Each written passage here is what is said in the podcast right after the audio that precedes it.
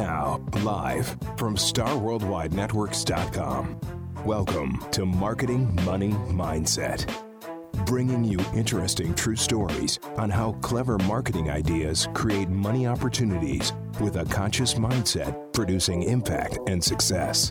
Together, lover of marketing Elisa Sparks Lane from the Elen Sparks Agency and marketing automation master, founder, and CEO of Think, Automate, Grow, Rich Thurman, share their experiences on how success is so much more than creating cash flow. True success comes when you nurture your business, body, and brain in order to get the most out of your business and in life.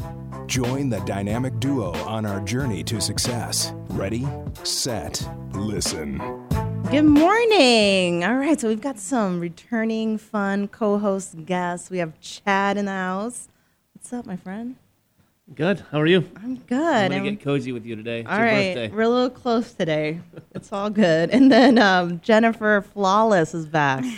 yeah, we're just going to change her name today. Is your name really flawless? Yes, it is. It is for today Okay. And always. and always. And Who am I always. kidding? How is Startup Week? It was so good. They did such an amazing job. Uh, I thought like venue was cool and it was nice. It was in one place and kind of cool to see. She's adjusting my microphone. uh, uh, yeah, so it was great. Uh, the Washington Carver Museum is where they did it, which was awesome. Um, and then they uh, had a great lineup of speakers. Every day it was packed. And you had, did you have junior speakers too? Did I see that right? Because I kind of saw some of the like pre baby entrepreneurs, can we call them that? Like just getting them started in that whole mindset. So that was, I think, the weekend or two weekends before they did the Cahoots, uh, the youth startup weekend. So it was a big, yeah, it's been a big uh, month for for startups. Was your daughter a part of that? No, she's a year too young. So next year I'm gonna. Does she have the the mommy blood in that She that entrepreneur does, spirit? Yeah, she has a couple business ideas. No so, kidding. Yeah, yeah. So she's been talking to me about this summer. We're gonna try to do get a little LLC for her and a website. No kidding. Yeah. What what industry? Like what's the So can you can you give that out or Sure, you'll have to sign an NDA. exactly? So- and, and I'm going to go on right now and get the, the domain. Um, she wants to do a business called Garden Grows. She, she's concerned about bees and how you know their population's dropping. Wow. So she wants to create little um, gardens that you can put in different places that are pre pre made, and you just purchase them and you can put them in your backyard or a park. Or we're trying to work out the whole. You know, you don't want bees necessarily, you know, swarming, but uh, so yeah. So she's got a little cute little name for it, and I know. I'm in. I know. How much? I know, right? I'll let you know. I'll put All you on the uh, investor list when we get the Absolutely. Have you talked about that with her, like investing and out. Uh, like the whole money piece? Have you talked to her about like yeah, so we talked maybe about kind getting people to contribute and hmm So it was kind of like who do we reach out to to get some cap? Because initial there's a capital outlay, so we're talking about that. So yeah, now is this for profit or is she thinking nonprofit? that's a great question. I don't know that we've had that conversation yet. Uh, Hmm. She's pretty. Uh, she, she's pretty money driven. So I imagine initially it's for profit, but she's also, you know, kind of trying to figure out how to work within a community and um, help people. So they go either way. Yeah. Well, it's funny because today's subject is all about nonprofit. I know. And we also have someone that was at Startup Week. So, did you speak, Christina, or were you part of the? No, not this year. I No. helped. Um, I was also at Cahoots weekend and then the startup week and weekend, and um, yeah, I also got a chance to see some of the amazing sessions. And um, I was just thinking as you were talking about that, I worked with some of the the younger entrepreneurs and the startup weekend and and introducing and telling them about the new Benefit Corporation, you know, which is a for profit where you can have. Um, uh, social impact as part of your, your mission or your purpose. So you can devote part of your, your profit to go towards that. So that's it's a, neat to start introducing that and, and telling people that there's kind of an in between that they can choose. The social impact. So, what is that? Tell us more, because that, that I've never heard before. So there's the the benefit corporate the benefit corporation status that got approved about three years ago. Um, different states have different legislation. That was just what was approved in Arizona. Seed Spot was a big part of that. There were some other organizations, and and um, so that would just be in, instead of being a C corp or a S corp, you um, you have legal protection to make social impact as sort of part of your mission and purpose. You uh, like Ben and Jerry's or Burt's Bees, where they devote uh, 10 to 15 percent of their revenue towards political activism or environmental awareness, um, but yet they're they're making a viable product on their own. Um, the other part is certified B corporations. Um, we have nine of them in Arizona. That's one thing I'm really working on with my business is to help build that. Uh, and, and B Corporation now really uh, has kind of partnered with the benefit corporation status, where you actually have to become a benefit corporation once you become a certified B corporation. But that's a whole uh, network of uh, organizations that are devoted towards social and environmental good, and uh, it's kind of a, a way to have third party accountability. So you help people from start to finish with when it comes to nonprofits, right? Do you have partners, and also you can also consult with them and kind of figure out which direction is the best one for them to take, which is a great space to be because we've been talking about creating the Marketing Money Mind Show to be a nonprofit. Yeah. So if someone were interested, like what would be the first steps to do? Um, so if they're interested in sort of figuring out if they want to become for profit or nonprofit or Yeah, and I guess the space is kind of fun because I think when you start thinking about it, there's so many questions you don't even know to ask. yeah. But what is like the first step? Would you say like if someone's like you know has a business or maybe even Jennifer's daughter, like Right. even wondering should this be profit and nonprofit, Right. and is there profit within the nonprofit? So is there positions and like you don't know what to to ask. Well, um, I mean, the, the, the mindset is changing where it's not about nonprofit or for profit. You're going to see that. It's really about creating an impact. And then it's like, okay, well, how, you know, every, every business, even if it's a nonprofit, has to have a value proposition, has to have a way that it's going to make money. And that's, that's really one of the things I work with with nonprofits is even if it's only 10% of your revenue, you need to have some way that you're making money. So if they have a viable product, but they say, you know what, I want to do good though, or they say, you know, I don't really know how I'm going to make money. It's it's like, okay, well, if you go nonprofit, which is a lot more work, there's a lot more um, regulation with it, but you do have that tax exempt status. You can get money from corporations and foundations, um, you know, and you can go the traditional route of fundraising. So that's a that's a great way to go. You just need to be well informed of everything that's going to involve.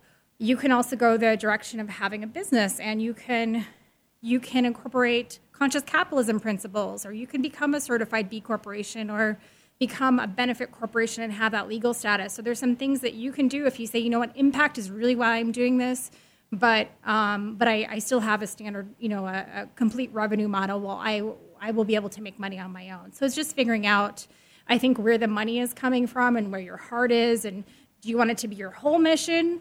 everything that you do, or do you want it to make? Do you want it to have social impact as part of making money? Awesome.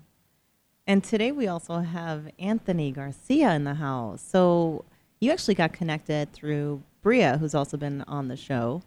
And um, how do you know the group? Um, well, Those fascinating people in the world. yeah, I, I work. Uh, my wife and I own um Club Red over in Mesa, which is a uh, uh, medium-sized venue in the in the valley, and uh, we also work with uh, with Paul Sokol.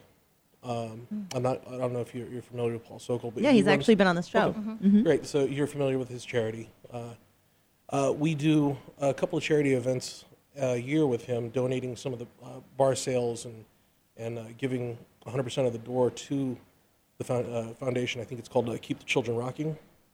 Um, and uh, just talking with him about my ideas on nonprofits, on uh, getting money, and the problem with some of the pro- nonprofits that I've seen with my own nonprofit.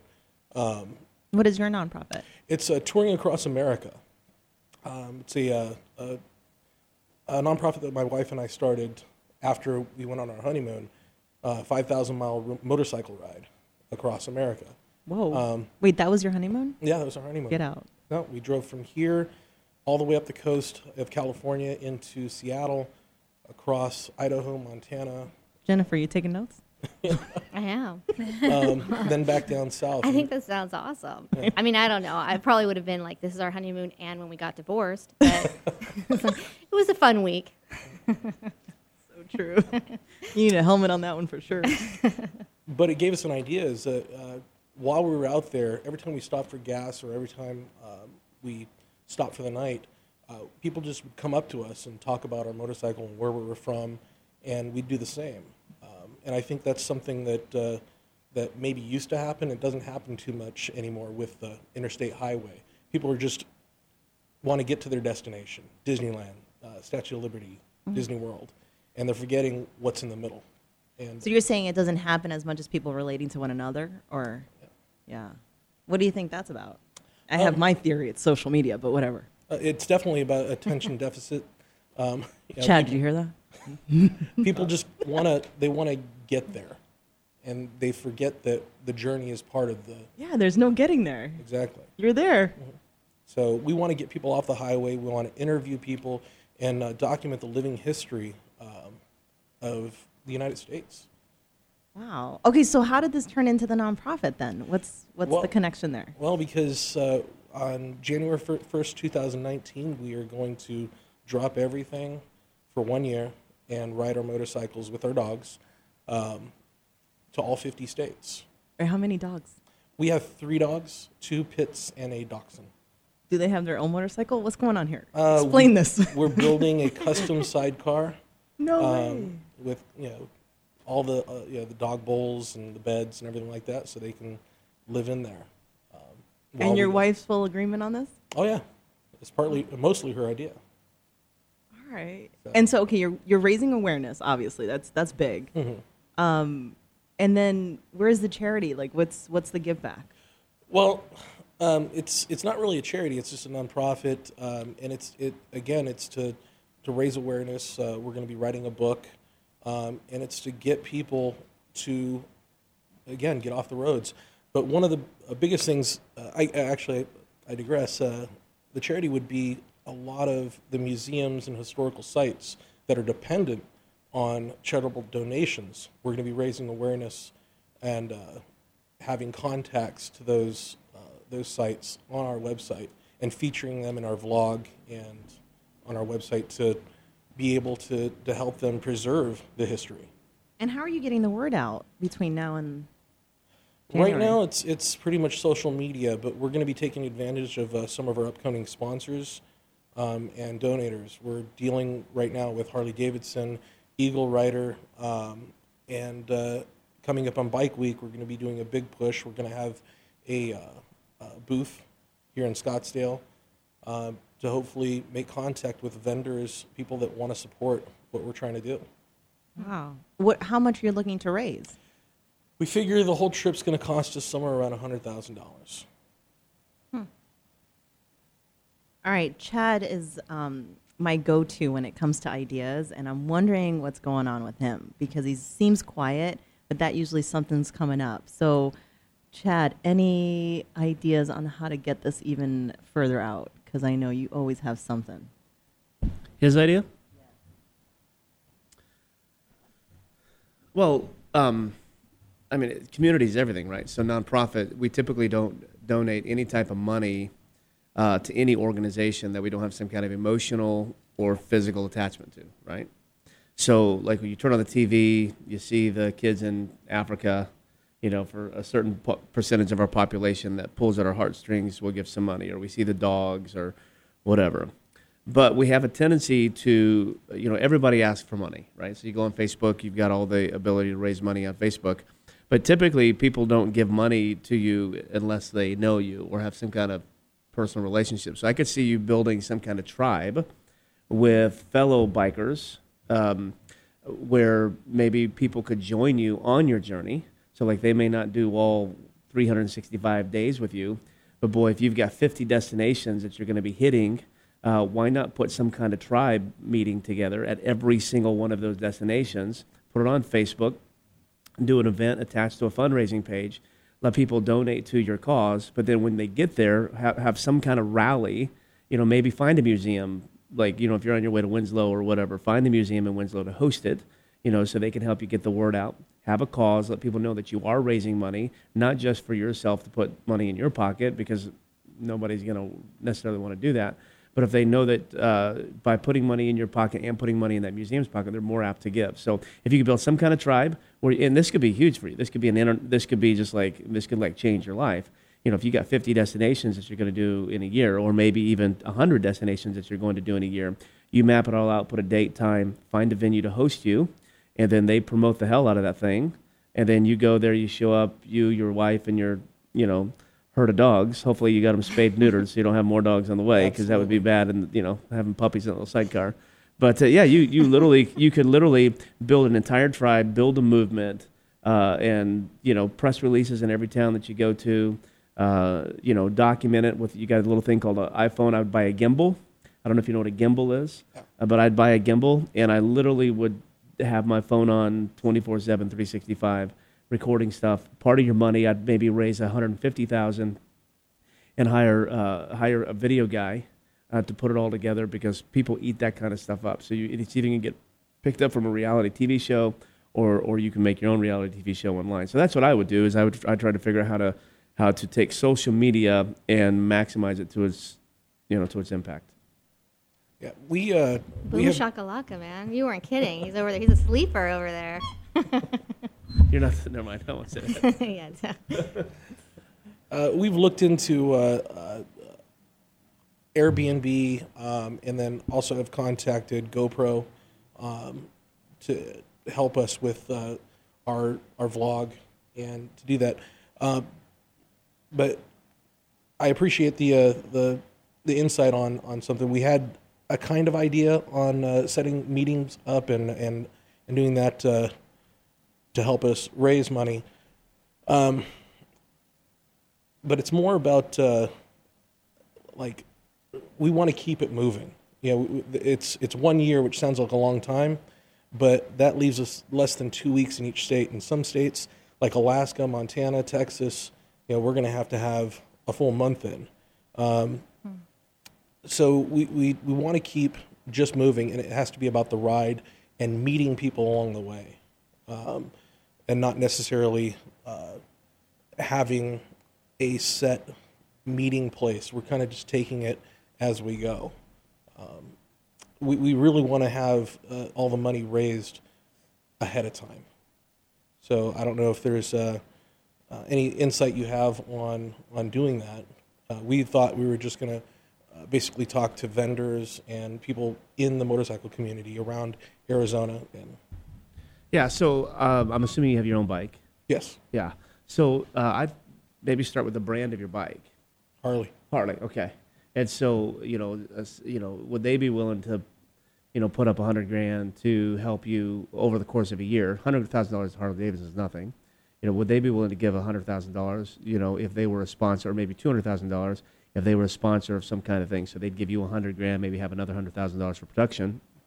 You know, or if they knew that you, you were being followed or you had can't you had footage and stuff like that, where they would have a entire thing because uh, everything in our, in our society, and you guys know this because it's all like go to that cahoots thing you guys were talking about that that uh, startup week. That's all about tribe building. You know, no, nothing ever happens in our society any longer without building some kind of tribe where people know you, love you, follow you. Um, that's just that's just society. And the nice thing is, is the biker community is incredibly tight. You know, um, it's incredibly tight. So I, I, I would love, you know, it, you know, if I were doing it, you know, if I, if I were like your coach, your business coach or whatever, and I had to raise a hundred grand, you know, I'm, I'm finding a hundred venues around the, the country that I'm going to go to over the course of a year with the goal of 2,500, that they would need to raise 2,500 bucks. You're going to get a thousand. They're going to get the remainder, you know, of everything that you do. So if they raise 20 grand and they made 19 or whatever, and uh, I'm trying to find me a sponsor like maybe like a Harley Davidson or, you know, and you could think of all kinds of things. I mean, how many, um, you know, h- how many types of products, uh, if you're looking for sponsors, like how many types, like t-shirts, you know, how many types of product, like could you ha- get, for instance, got a t-shirt that you could sell with like every city that you're going to be going on, you know, on the back of your shirt, like well, the rockers do, that type of thing. But so you can, you can find sponsors, but I just sort of think that's old school. You know, new school is building tribes because if you can get, you know, if you can get 5,000 people uh, to give you 20 bucks, you've got 100 grand as opposed to trying to find one person to give you 100 grand that's a little more difficult. So i don't i, I don't uh, i mean you, you guys obviously have your, your your plan and your idea and your concepts. I think if you're going to try to raise it all before you go you're going to you're going to have to uh, you're going to have to seek out sponsorship you know. But if you can if you can sneak out and say okay we need enough money to get through our first 30 or 60 days okay so you know take 100000 divided by 52 so i need four grand to get through my first month or two if i need that can I get an Airbnb to sponsor our or stay, so we don't have you know reduce lodging. You know, uh, you may at least be able to get on the road for 60 days with enough money in your pocket, with a contingency that you're going to raise more as you go. So I mean, I don't know if I I don't know if that helps you or not, but that's probably what I would do if you were coming to me and saying, hey, here's our idea, here's what I want to do, here's how we want to raise money, here's how we want to impact people. Because anytime you can attach something super fun like that with a cause, I think that'd be awesome. Is there any national? Are there any international causes that Harley uh, supports right now? Um, they, I have looked. They they probably wouldn't be interested in the sponsorship of something that we're doing. Um, they do mostly education, um, and like safety education and things like that. Um, it's it's very difficult to get a sponsorship from Harley Davidson Corporation. It's a lot easier, in my opinion, and we've talked to Desert Wind Harley Davidson. I'm getting ready to go talk to Scottsdale Harley Davidson. Um, it's a lot easier to get uh, sponsorships or money from the individual franchisees. Um, but the biggest thing that I've been told is that you know we've got to have followers. We've got to on our social uh, media, we've got to have an audience before they're willing to put money out there. Well, that's Um, definitely So- one of Chad's expertise. What were you going to say? Oh, I, well, uh, Kristiana, I was just wondering, are these are those the types of things our companies that when you start to look at social responsibility or engaging on that kind of level, are there are there companies other than these big names where they would be interested in potentially making that a part of their nonprofit um, kind of program or strategy? Yeah, I mean, absolutely. That's, I mean, that's, that's kind of the way that business has been is um, hopefully they're doing it for the right reasons, but, you know, they make, either have a private foundation or they have, um, you said education, they probably have, you know, a couple different initiatives that they'll, that they'll volunteer to. And um, sometimes they're open towards people soliciting them, but a lot of times they'll have sort of their own ways um, that they, that they give back. And um, it also really helps their marketing and PR.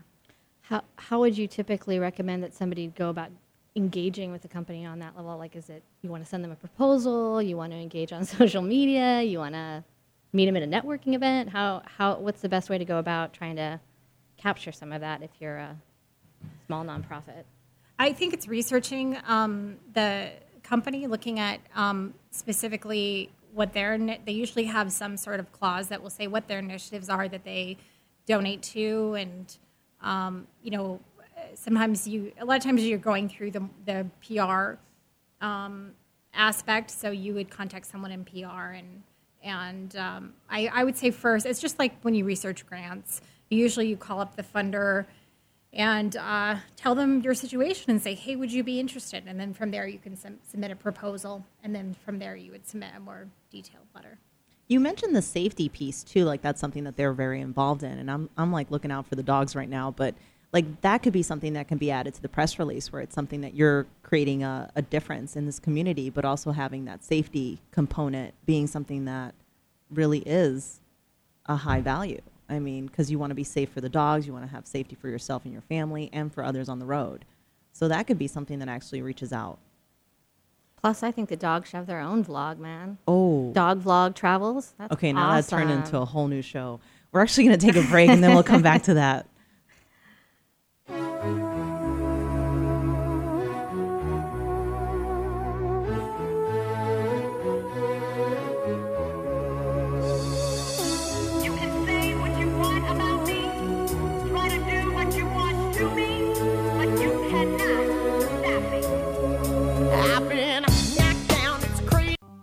Let me ask you a question.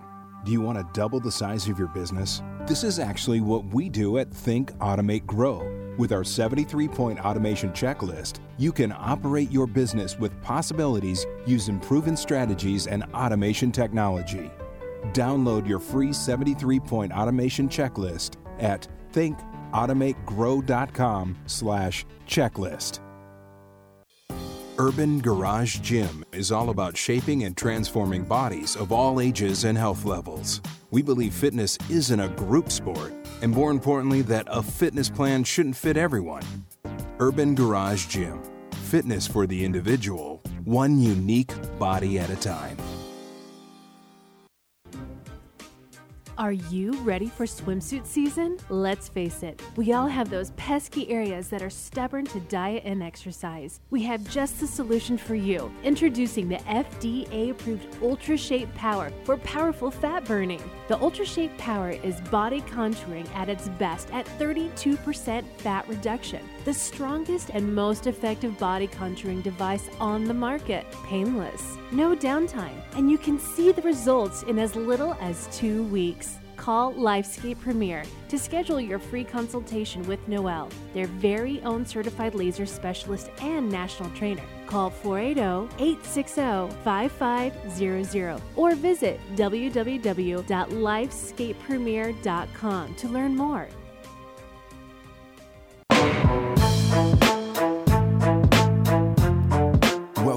Back to Marketing Money Mindset, the place where clever marketing, creating money, and the conscious mindset intersect. With your hosts, Elisa Sparks Lane and Rich Thurman. Welcome back. So when I was um, putting this show together, actually, I thought about one quote from Gandhi. It's the best way to find yourself is to lose yourself in the service of others, and um, it's one of those things that really calls me in because I love giving and I love service for others, and I just gets my my heart gets full. And I think that's what actually propels me to do the show and just to get up in the morning sometimes.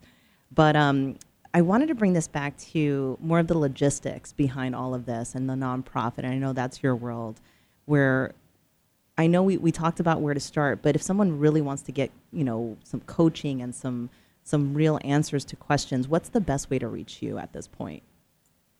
Um, I'm just my, my Facebook page, uh, my Twitter, Instagram. Uh, I've had up for a while, so it's Think Outside the Box LLC, and you can send me uh, an email that way. It's uh, Kristiana K R I S T I A N A dot Fox at Think Outside the Box LLC. That's probably the best way, and then my website is just uh, should be up in the next should be up today or tomorrow.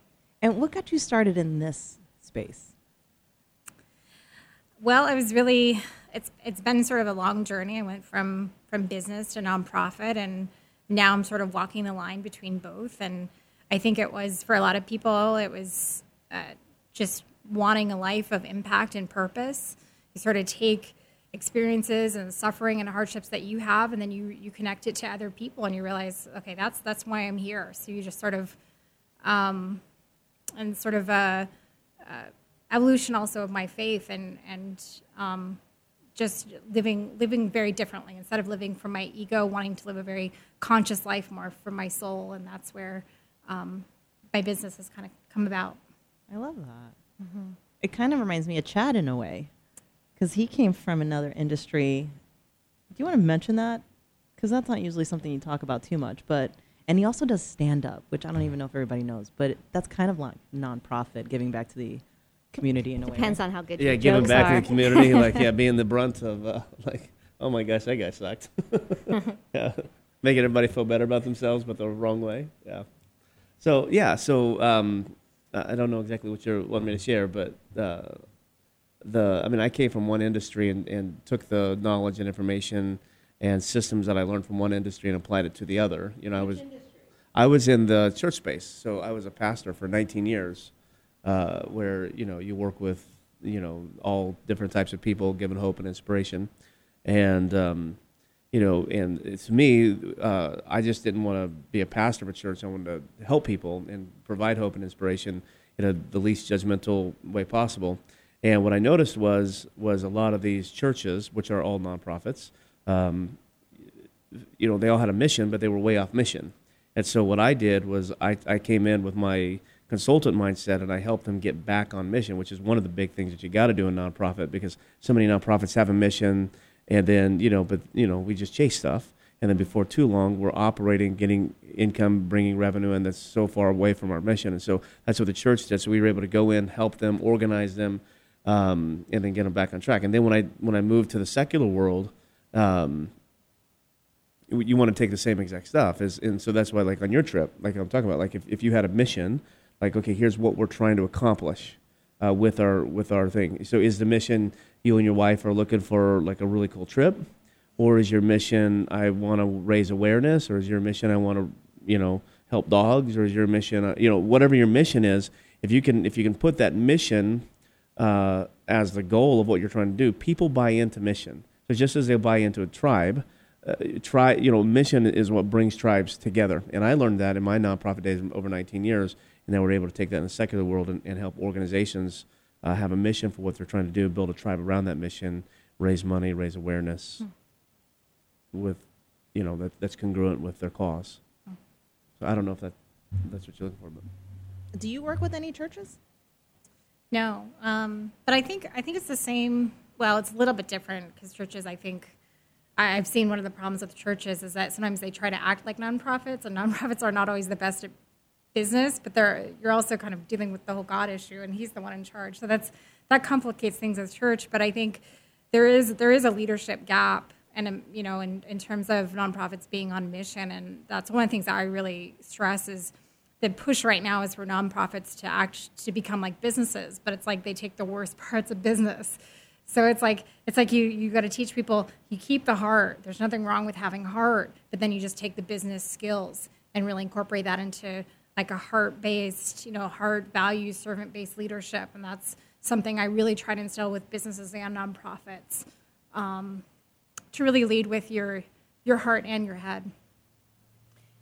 Is there some? Um, so I noticed, like, like for example, like Cahoots. So they run the co-working space, but then they have a foundation. So that kind of that separation of corporation and charitable arm is that a, a, a good strategy and a strategy that you know companies should be looking at too, so that there's a way to keep the lines from getting too blurry, or making sure that there's focus on the charitable piece It's- or well, nonprofit piece or whatever. So I would say, it. I mean, I Cahoots is doing a great job, and I think that a lot of uh, companies can do a great job with having a separate foundation. That's one way of doing it. The other way, like we talked about with Harley Davidson, in, in terms of having like education or having different initiatives. Um, so that's called corporate social responsibility. Well, they will have sort of certain initiatives.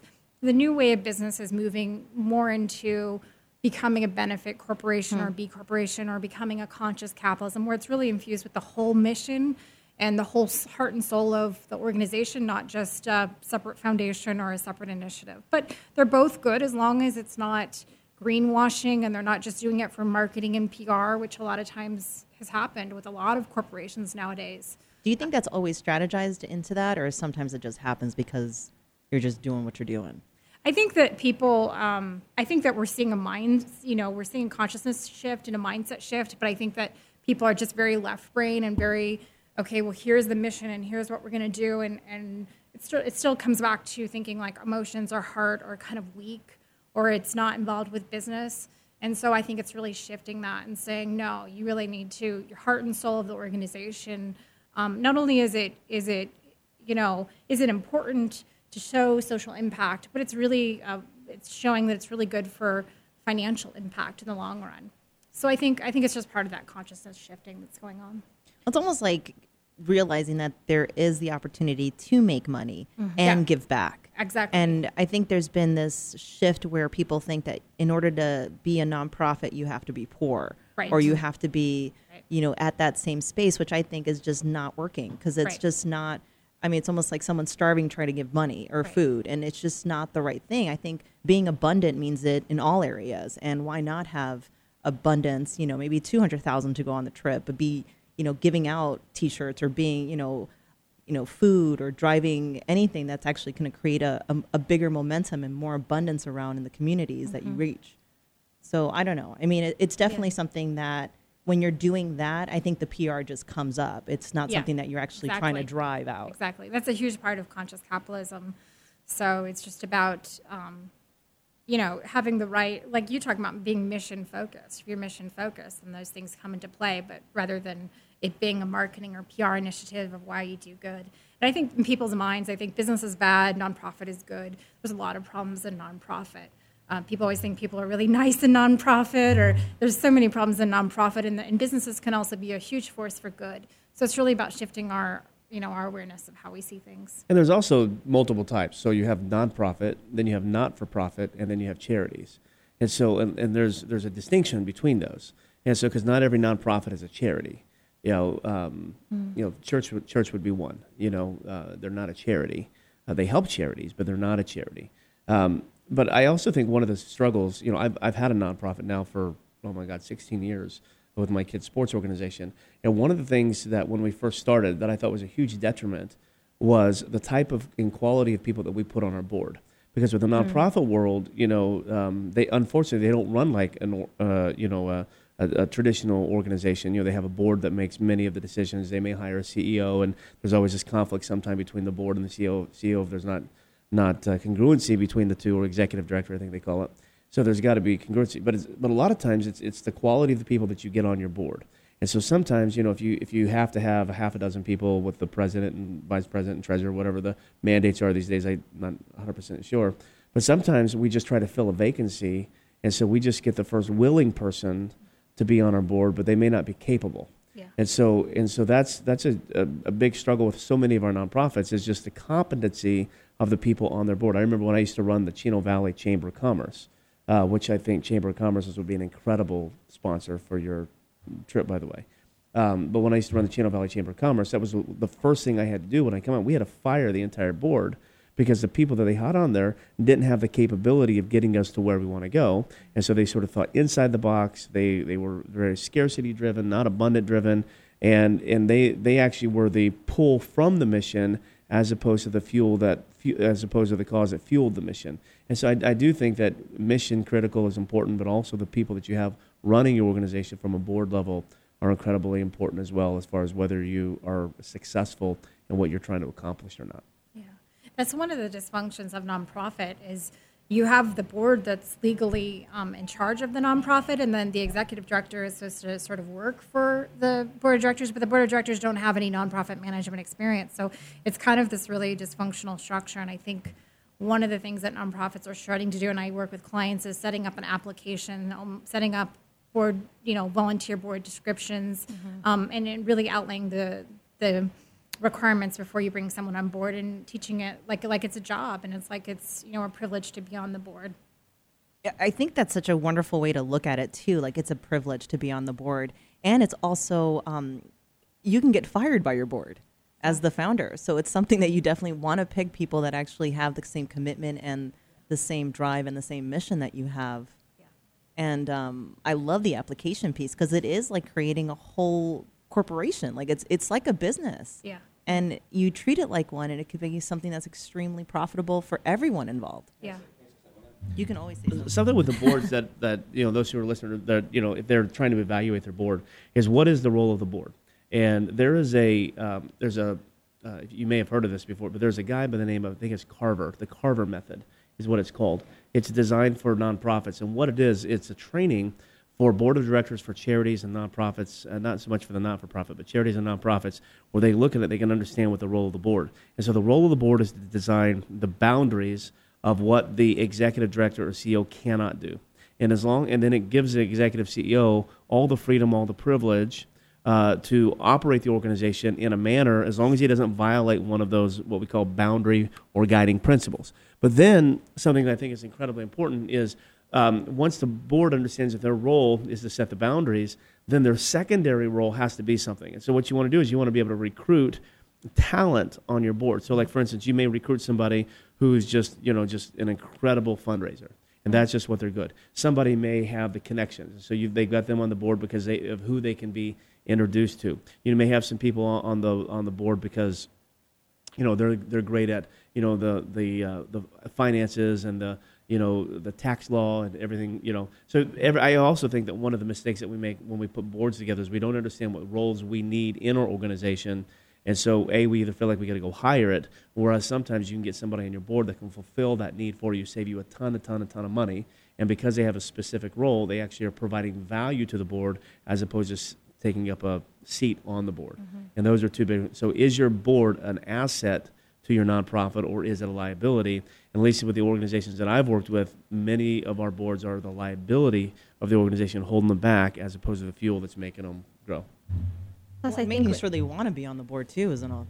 And I, one of the things that I emphasize with, with new founders is, well, first off, when you when you get kind of the wrong people on the board, it's really hard to get them off. I mean, so the first people that use first assign is really, really, really tricky. But I always say, even though this feels like this is your baby and this is part of who you are and your identity, which every entrepreneur goes through, I mean, it, it just becomes such a huge part of who you are, whether it's nonprofit or for profit. I say this: you really need to take keep the passion, but keep a healthy amount of detachment. You're really providing a service for the community, and as long as you just keep on reinforcing that detachment, um, you're going to be you're not going to run into founder syndrome or a lot less than is that's a huge problem with nonprofits. Yeah, and just that thought too. Like I think you were starting to say.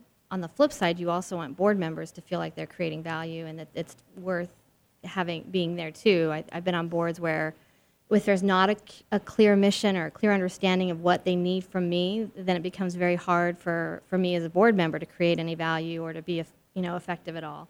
So I think that clear mission and the you know I think job descriptions for a board are just as important as job descriptions and expectations are for a company. Yeah. So what happens is, is if a board member doesn't know what they are supposed to do, they became the biggest pain in the butt. And they the start doing- director I'm just like, oh. because because they want to become relevant. Why are you looking at me? Right, I yeah. was not. I Yeah, was yeah. totally awesome. I was not a Yeah, yeah. So those are the worst kinds. So I love the I love the idea of having a specific job description. Totally. Let me ask you: Do you find with your nonprofits? Um, I know a couple that I've been doing some consultation with recently. Uh, like there's a, a group here in town called the Young Entrepreneurs. I'm not sure if you're familiar with the Young Entrepreneurs or not, uh, but it's uh, it's one I've been doing some consultation with them. And their biggest struggle is finances, and they've got these massive names on their board that are bazillionaires. And I'm like, why don't you just make it a requirement that to be a member of your board, you got to like give five grand a year or something like that? Is that I don't even know if it's illegal, but that was a I thought it was a really good idea because they got I think 16 members on their board. Well, it is it is I mean, it is a requirement for actually a lot of grants that you have 100% participation, and then you can set that amount. So you five thousand is a lot, but you know, it's not. It's not unheard of. I mean, depending on on what it is to to tell people exactly how much is expected before they come on board, and and say every single member contributes, and that's that really really is a grant requirement. So you can really tell them that. But they've, you know, I don't know. They've shown that generosity isn't isn't generally related to income. So depending on how much money someone brings in, it really just usually not at all a determinant of how much they're going to give. Unfortunately. Um, some of the things I deal with uh, at Club Red is uh, we get approached quite often. I'm on kind of both sides of the issue. I'm a contributor to nonprofits, and I'm also a nonprofit. But uh, we get approached quite often from nonprofits uh, to do charity events uh, for donations and stuff like that. And I would say about 95% of the people that approach us are running nonprofits, and after researching them, realize that they're just not running it properly. Probably because of a board, but mostly because people start nonprofits that probably shouldn't have started nonprofits. Their heart is bigger than their ability to to do it. Uh, what are the thoughts on advising people to instead of starting their own nonprofit to seek out positions on boards or get involved with existing nonprofits instead of diluting the field? That's one of the things with the Alliance of Arizona Nonprofits that they've really pushed is that there there are so many nonprofits in Arizona. If you have a particular cause or mission, to look at what other organizations are doing and to try to get on a board or to volunteer. So I think that's one way to divert them. I think I think sometimes people's like you mentioned heart or their ego can kind of get in the way and they have their own nonprofit and there's always going to be people like that. I I noticed when I first came into nonprofit, I thought everyone would have a huge heart and really, you know, want to make a difference. And unfortunately, uh, kind of the nonprofit management um, area has kind of been pushed to be very logical and rational and kind of keep heart out, kind of keep uh, kind of thought of as being weak. And so I think there really has to be that middle ground between saying, you know, that I think that when people have a particular mission, that their purpose that they're really passionate about, to really taking that and just using that uh, to help people to, to grow professionally. What a great way to just research what's out there already and see if you can align with them Yeah. or even give them something that can actually make their cause even bigger. And I think the experience of that, like I've, I've had a couple of businesses, and one of the things that I've always done is gone out and worked in that industry before opening mm-hmm. something because I think there's something, you know, there's something about the awareness that we don't even know what we should be asking sometimes or what we don't know. Like it's it's just one of those spaces where it's just so much to learn and not until you're in it do you actually know the heartaches and the the situations that you're like okay now what do I do? And I think one of the biggest pieces is the finance. Like having someone on your board that actually mm-hmm. has a finance background could be such a benefit. So. Mm-hmm. Absolutely. I, when you look at your board, you want to do something called a board matrix. You just want to, you know, take a look at, okay, do you need a law person? Do you need an HR person? Do you need a marketing person, a fundraising person? What kind of contacts? What, how much they know about your nonprofit? So just want to take a, and you want obviously people of all different ages and all different, you know, just all different uh, a variety, and that's one way just to make sure, especially when when uh, nonprofits are first starting out, they have com- something called a working board. So their their board functions as their staff, and you just want to make sure they have a variety of people to to refer to. How often do you recommend to meet with your board? Uh, it really varies. Um, I would say at the least once a month, and I would say at the most, I mean, when nonprofits are first getting started, once a week. And sometimes you can do phone calls or you can do video calls instead. How do you work it, Anthony? Uh, well, fortunately, with our nonprofit, it's it's myself and my wife, and uh, our dogs don't yet have a position on the board. Good. good. Um, but uh, it's pretty easy. We meet daily. um, but as far as uh, our, our for-profit business for Club Red, um, we have uh, meetings, management meetings once a month. I guess you could call them a board meeting, um, and also in staff meetings once a month where everybody gets the word coming down. And I think that might translate over to nonprofits as well because you have you, in my opinion, you might have a disconnect between the board and the people that are act- actually out there on the street raising funds, standing in front of supermarkets, or doing the actual charity itself. I think it, it it's beneficial to to have a, a meeting of the entire staff of your charity, so they know exactly what the board is doing, what your mission statement is, and, and direction. Making sure everybody's still aligned.